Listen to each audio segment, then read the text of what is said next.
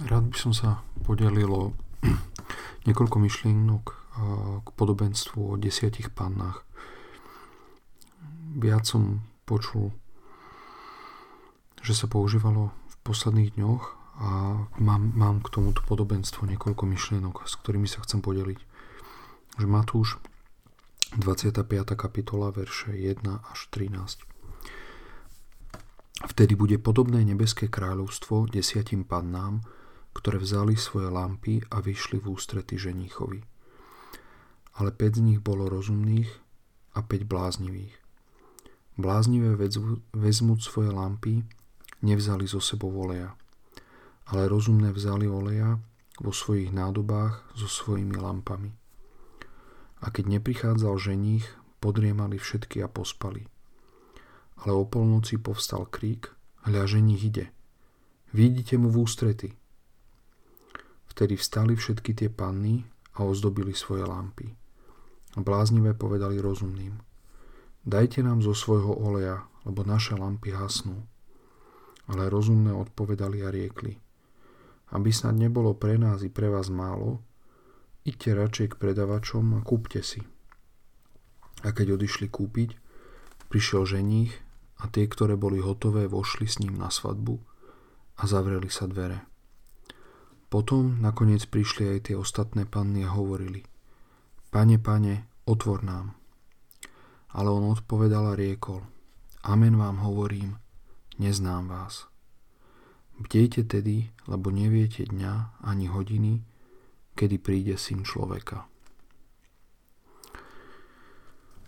Známe, známe podobenstvo, A najčastejšia otázka, ktorú v súvislosti s ním som počul, bola vždy, čo je olej a ako sa uistiť, že máme dostatok oleja. A to je chybná otázka, rovnako prvá ako aj druhá. Lebo nie o to, alebo nie to je podstata, o čo ide v tomto príbehu. Prečo? No jednoducho preto, lebo ani pán Ježiš nás neupozorňuje na to, aby sme mali dostatok oleja. On nás upozorňuje na to, aby sme bdeli. Na konci bdejte teda, lebo neviete dňa ani hodiny, kedy príde syn človeka. Od tej prvej otázky, že ako sa uistíte, súvisí, čo je olej a samozrejme najčastejšia odpoveď, že to je Duch Svetý. Ale koho popisujú tie panny? Tých 10 panien. Hovorí sa o nebeskom kráľovstve, že nebeské kráľovstvo im bude podobné. To sú ľudia, osoby, alebo celá tá skupina, každý z nich čaká pána Ježiša. Oni očakávajú pána Ježiša. Čiže to sú ľudia, ktorí prezentujú církev, ktorí prezentujú ľudí, ktorí sú, sa označujú za a považujú sa za veriacich. Ale to je veľmi zaujímavá situácia, že časť z nich je označená za múdrych a časť za hlúpych. V Biblii sa veľa hovorí o bláznivých ľuďoch. Prečo sú blázniví? Ako nebyť bláznivý? Ale toto je dosť zlý popis zo strany pána Ježiša na, na túto časť církvy, keď mu hovorí, že sú bláznivé išli čakať pána Ježiša, hlásili sa k nemu a boli nepripravené. Ak sa sústredíme na to, čo pán Ježiš zdôrazňuje nám o tých pannách, tak nás hneď napadne ďalší príbeh, kde sa hovorí o veriacich alebo o tých, ktorí sa hlásia k pánovi Ježišovi a, a kde sú označení alebo rozdelený na dve skupiny, hlupí a múdry. A poďme do Lukáša 6. kapitoly a verše 46 až 49. A čo ma voláte pane, pane a nečiníte, čo hovorím? Každý, kto prichádza ku mne a čuje moje slova a činí ich, ukážem vám, komu je podobný. Podobný je človekovi, stavajúcemu dom, ktorý kopal a išiel hlboko a položil základ na skale. A keď prišla povodeň, oborila sa rieka na ten dom, ale nemohla ním pohnúť, pretože bol dobre založený na skale. Ale ten, kto počul a neučinil, podobný je človekovi postavivšiemu dom na zemi bez základu, na ktorý sa oborila rieka a hneď sa zrútil a pád toho domu bol veľký.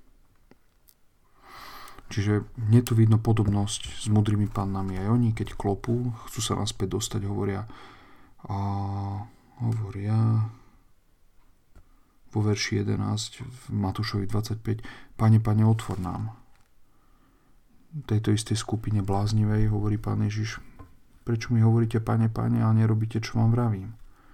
V Matúšovi v 7. kapitole a verši 24, myslím, tam je znova to isté podobenstvo o múdrom a hlupom staviteľovi. Muž múdry staval som dom svoj na skale, poznáme tú pieseň. A máme to vyslovene tiež znova napísané v tom podobenstve, že ten, kto stával na skale, bol múdry a ten, kto na piesku, bol hlúpy. A v podobenstve vo všetkých troch týchto pasážach, či pri stavaní domu, či pri pannách čakajúcich na ženícha, pán Ježiš sa nezaoberá tými bláznivými. Matúšovi 25. kapitole hovorí k tým mudrým pannám. Hovorí, bdejte, teda, alebo neviete dňa ani hodiny, kedy príde syn človeka. Je pasáž v Biblii, ktorá hovorí, že tesne predtým, že sa pán Ježiš vráti, ešte aj iná ako táto, že církev zaspí a že sa bude musieť zobudiť. Že to bude jeden z dôvodov, ktorý aj spôsobí alebo urýchli tie veci, ktoré majú nastať pred návratom pána Ježiša. Asi aj práve preto nás Pán Ježiš upozorňuje, že máme bdieť. Lebo zrejme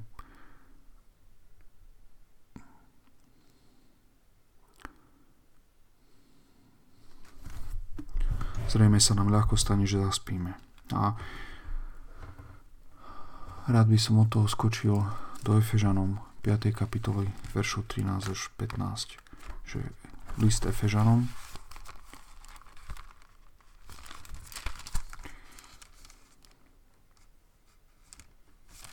Lebo o obdení sa v Novej zmluvi veľa, veľa hovorí. Skrz celou, celou novou zmluvou. A zrejme aj skrz celou Bibliou.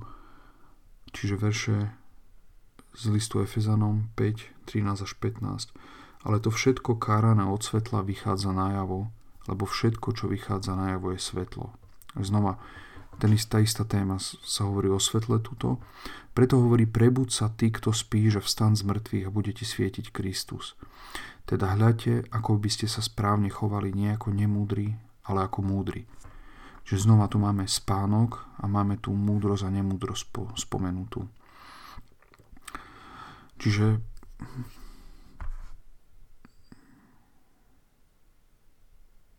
Pán Ježiš sa nevenuje tým bláznivým pádnám počuli slovo, robia si svoje a aj tak čakajú a myslia, že budú v poriadku. Ak niečo im môžem povedať, bláznivej Pane, bláznivému staviteľovi, ak chceš ísť do neba s tým, že chceš žiť pre tento svet a sa spoliaš na to, čo je na tomto svete, tak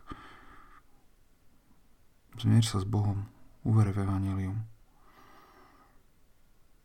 Strať všetko pre Pána Ježiša. On zapoložil svoj život za nás zaplatil za naše hriechy.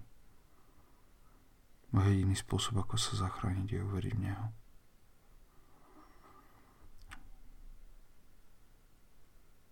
Iné posolstvo nevidím pre, pre túto skupinu v Biblii. To je skupina pre, to, toto je posolstvo pre každého človeka na zemi. Zmierte sa s Bohom. A potom je tu dôležité posolstvo pre tých, ktorí uverili. O tom hovorí aj Pavol ve Fiežanoch, že pre nás veriacich je ľahké zaspať. Ľahké. Možno to nie je ľahké a mne sa zdá, že je to ľahké. Ale každopádne Biblia na tom, nás, nás na to na veľa miestach upozorňuje a varuje, aby sme na to dali pozor, aby sme nespali. Aby sme sa prebudili. A dôležité v týchto Efežanoch, čo sa tu hovorí, že prebud sa, bude ti svietiť Kristus, Že otázka je, brat, sestra, svieti ti Kristus vo všetkom, čo robíš. Máš pána Ježiša pred očami.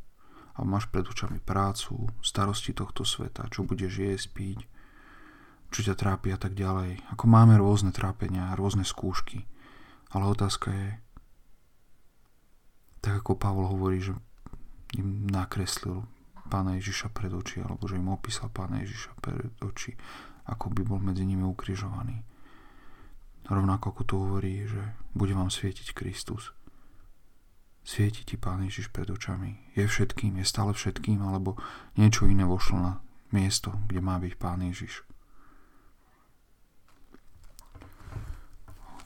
Poďme ešte do druhej Petrovej 1.5.9, aby som len tak nehovoril, to sú také pasaže, čo ma tak v rýchlosti napadli, kde sa hovorí na túto tému. Že druhá epištola Petra, hneď prvej kapitole, s tým začína Peter. A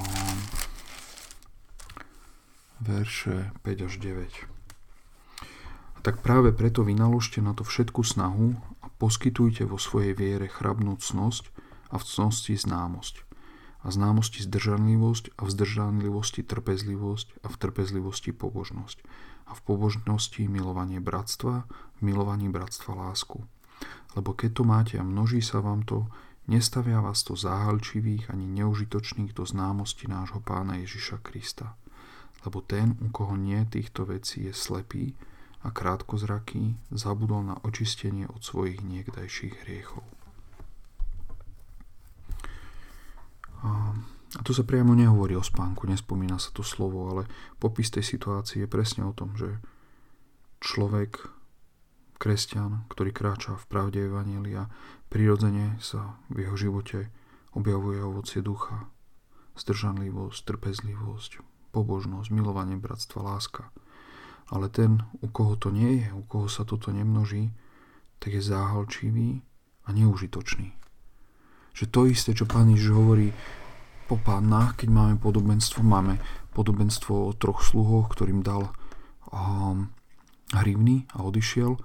A tomu zlomu sluhovi, ktorému sa vrátil nakoniec, ktorý nič nezískal s, tými, s tou jednou hrivnou, tak hovorí zlý a lenivý sluha. Hej. A, čiže neužitočný sluha. A tu práve o tom, o tom istom hovorí aj Peter, že ten, u koho sa tie veci nemnoždia, je záhalčivý a neužitočný, do, čo do známosti nášho Pána Ježiša Krista. Čiže človek, ktorý pozná, ktorý počul Evangelium, ktorý pozná pravdu, ale nežije podľa nej, vlastne pokrytec. Lebo možno jedno deklaruje a iné robí, tak je neužitočný. Spí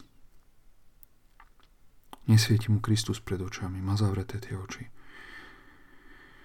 Zabudol na očistenie od svojich niekdajších hriechov. Je slepý a krátko zraký. Poďme ešte do zjavenia 3.17, lebo toto tak jasne odkazuje na Laudiceu, na list do Laudicei, čiže zjavenie Jána, verš 3.17. Celá Biblia hovorí to isté, to isté od začiatku do konca je len jeden spôsob, ako sa môžeme zachrániť. Každý z nás je vinný a odsudený od, od začiatku, lebo sme zhrešili. Ale Pán Boh má cestu spasenia. A sú dve cesty v živote. Je široká cesta, krivolaká, plná klamstva a manipulácie, ktorou ide každý prirodzene z nás, lebo je to ľahká cesta a všetci ňou kráčajú. Ale potom je druhá cesta, úzka cesta priama, ktorá vedie do života. Na tú cestu sa vchádza úzkou bránou. Tú cestu je Pán Ježiš. On je tá cesta života. To je evanilium, že On je záchranca a spasiteľ. A keď kráčaš tou širokou cestou, zídi z nej. Uver v Pána Ježiša. Zjavenie Jana 3.17 Lebo hovoríš, som bohatý a zbohatol som a nepotrebujem nikoho a nevieš, že si ty biedný, mizerný, na polutovanie, i chudobný, i slepý, i nahý. Radím ti, aby si si kúpil odo mňa zlata prečisteného v ohni, aby si zbohatol a biele rúcho, aby si sa odial, aby sa neukázala hamba tvojej nahoty a kolírium pomazať svoje oči, aby si videl.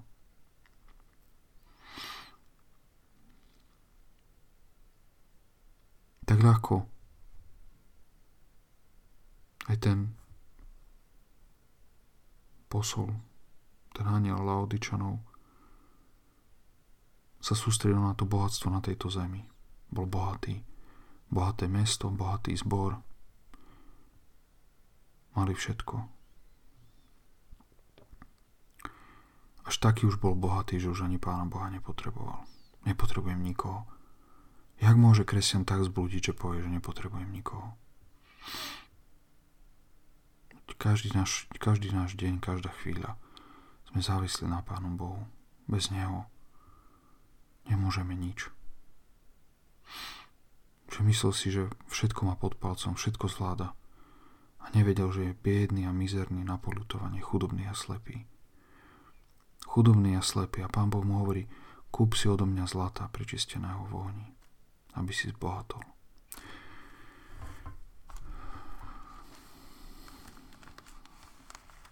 Ako si kúpi chudobný zlato? Pán Ježiš hovorí o tom zlate, ktoré si máme odkladať v nebi, kam sa neprekope zlodej. A jeden zo spôsobov, ako si ho kúpime, je, že svetým spôsobom narávame s majetkom, ktorý máme na tejto zemi.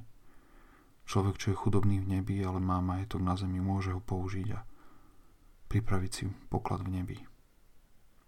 Ale to je na inú, to je na inú tému. Takže Peter hovorí, zaudol na očistenie od svojich hriechov. Ján hovorí, nepotrebuje nikoho. Efežanom Pavol hovorí, on hovorí, že, sme že, že sú neužitoční. Ešte sa vrátim do tých Efežanov.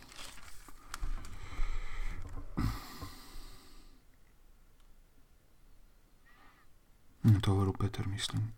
Takže, ale Pavol hovorí, prebúď sa ty, kto spíš stať z mŕtvych a bude ti svietiť Kristus. Takže otázka, svieti ti Kristus. Ak nie, zabudol si na očistenie od svojich hriechov. Ako sa to stane? A mne sa to stalo.